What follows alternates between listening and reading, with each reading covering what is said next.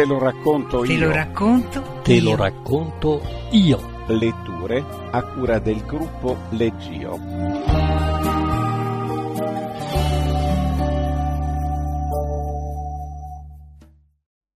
Mio Signore di Barbara Alberti. Barbara Alberti è una scrittrice, giornalista e sceneggiatrice italiana. Albertide nel 1943 si è laureata in filosofia a Roma, dove vive tuttora.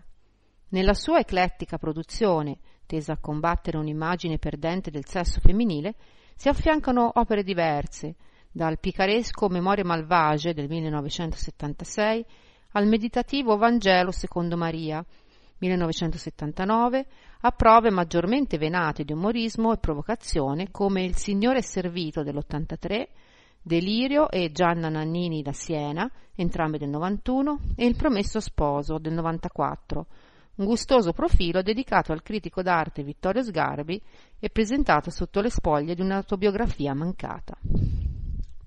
Di genere umoristico è La donna è un animale stravagante davvero, 80 ritratti ingiusti e capricciosi del 98, nel quale l'Alberti ha rappresentato un Don Giovanni immaginario con accanto alcune figure femminili note della sua generazione.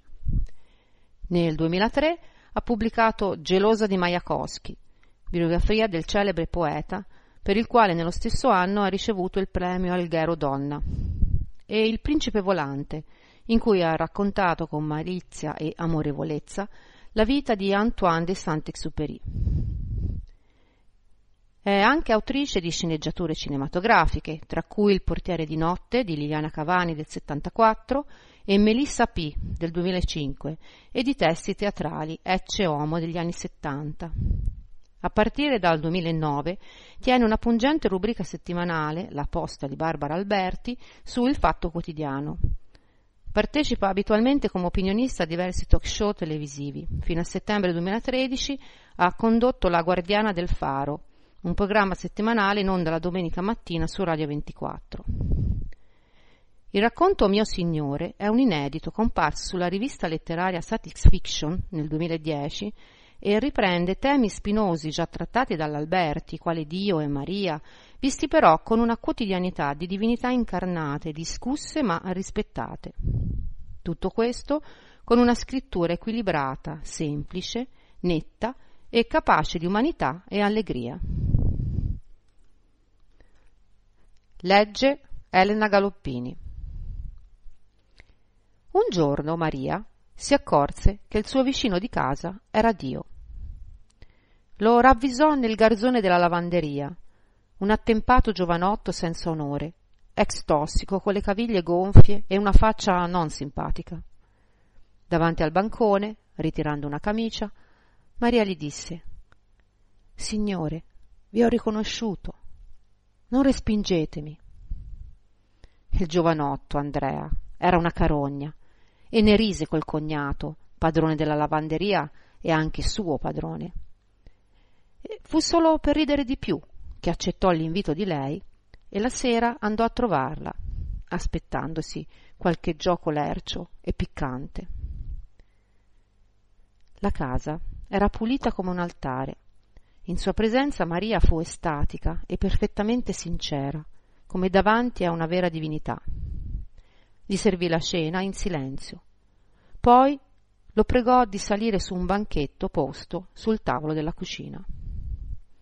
E quando fu lassù, seduto come un idolo, Maria gli si inginocchiò davanti e pregò. Lui si tratteneva dal ridere e notava ogni particolare, già pregustando il racconto che avrebbe saputo farne al cognato. Maria gli disse Signore, voi sapete quanto desideravo incontrarvi. Vi ho visto tante volte senza capire niente, ma ora che l'ho scoperto, vi adorerò. Chiedetemi qualunque cosa e io la farò. Andrea sogghignava e soprattutto per poterlo raccontare le disse Fammela vedere. Maria avvampò. Ah, signore, ma fra tutte le cose che potevate chiedermi, proprio questa. Esistono tante altre prove. Camminare sui carboni ardenti, per esempio, ficcarsi i chiodi, i digiuni, gli sputi, i cilizi. Sì, lo so, anche con Teresa, anche con Caterina i vostri rapporti erano sensuali.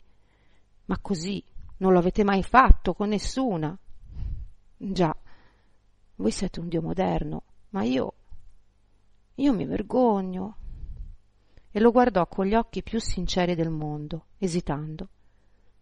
Era così semplice e luminosa la sua fede che Andrea le rispose Era per metterti alla prova. Tanto al cognato glielo poteva raccontare lo stesso. Anzi, ne ho abbastanza delle vostre nudità. Mi disgustano. Ed era vero. A casa del cognato stavano in cinque in due stanze e regnava un'impudicizia da lager. Inginocchiata, i capelli sciolti che sfioravano i piedi di lui, Maria gli rese conto della propria vita e cominciò il culto. Tornato a casa, Andrea compì una grande impresa.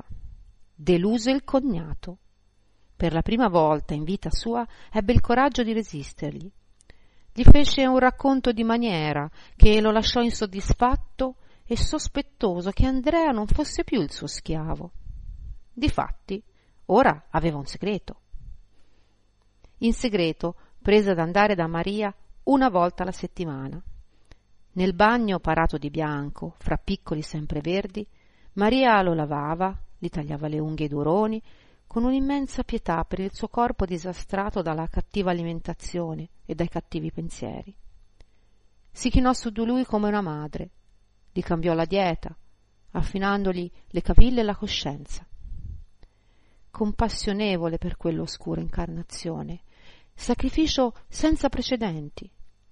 Nessuno sapeva della sua divinità all'infuori di lei comodo Cristo, che gli era costato. Era venuto al mondo bello, longilineo, discepoli, gloria, folle, martirio e riflettori, ma incarnarsi oggi in fenestrieri Andrea, ignoto e non abbiente grassone, era un'insuperabile prova. Stavolta Dio si era davvero incarnato nell'ultimo, il più umile, uno di quelli che non sarebbero mai andati alla televisione. Ed ero orgogliosa di essere l'unica testimone di un Dio perdente. Dopo averlo così rinnovato e mondato, gli faceva indossare una camicia fragrante, da Dio, e lo metteva sul banchetto.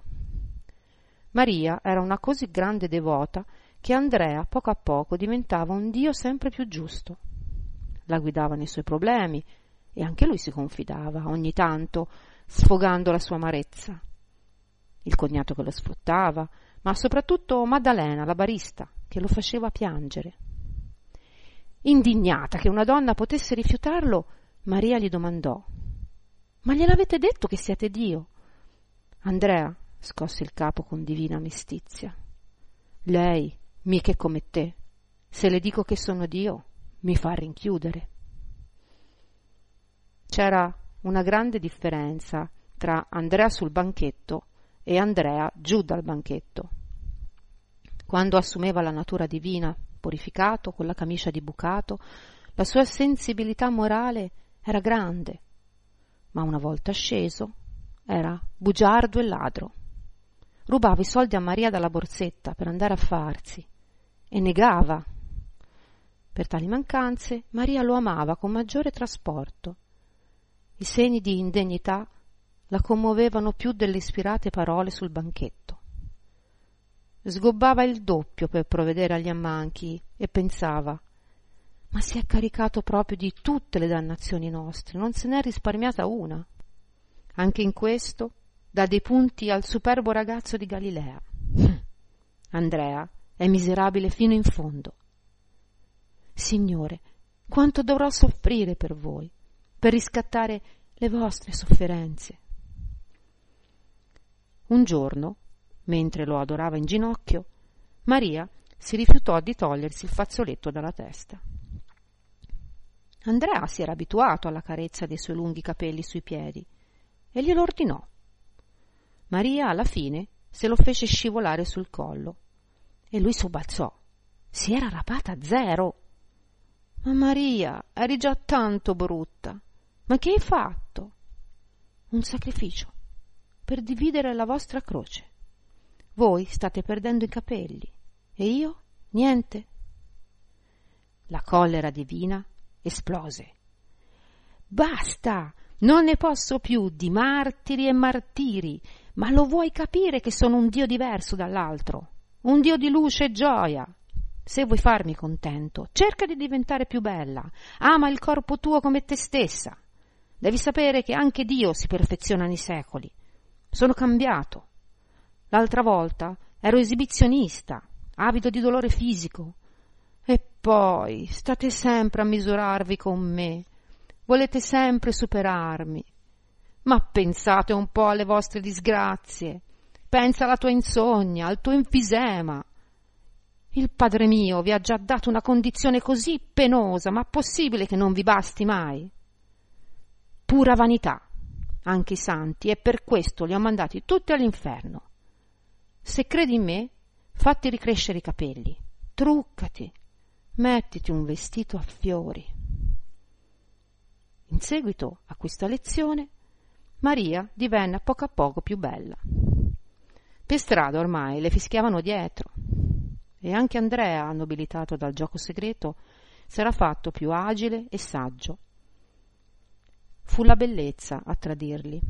Il cognato sospettò qualcosa e scoprì che si incontravano.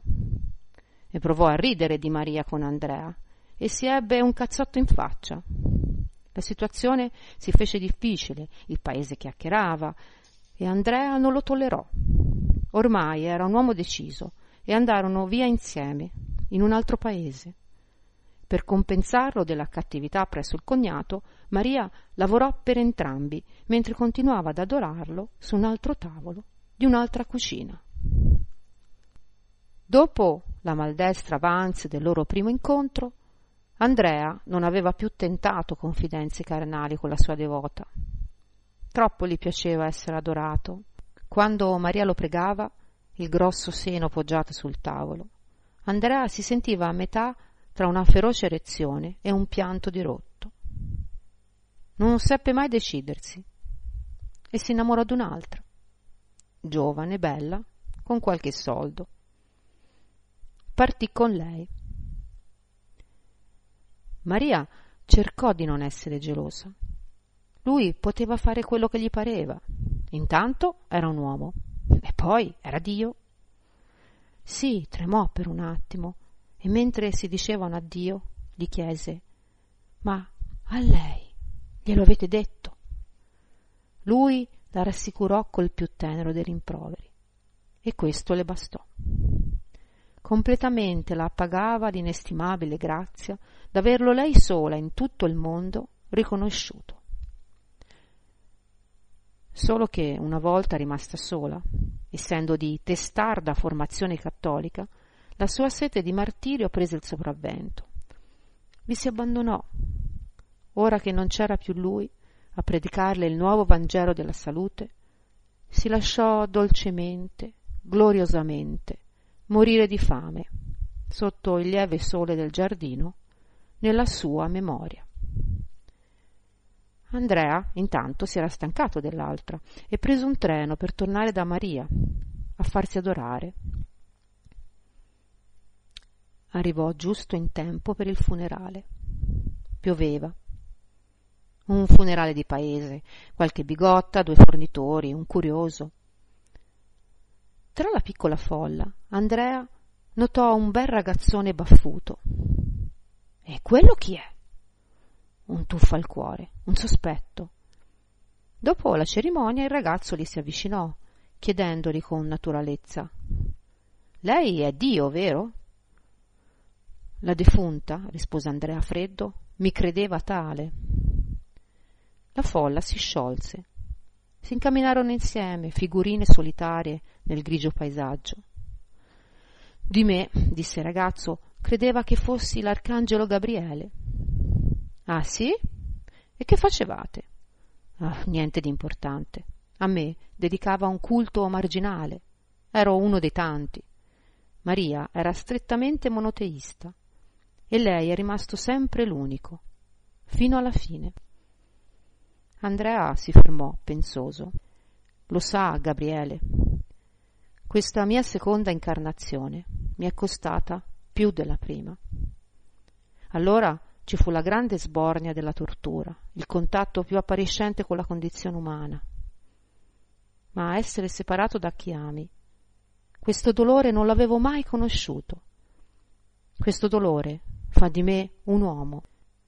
E il giovanotto, squallido e stempiato, col suo impermeabile e l'ombrello, si sollevò da terra e saliva volando, saliva, saliva. Ascensione in un novembre piovoso. Nei cieli, musica di Paolo Conte.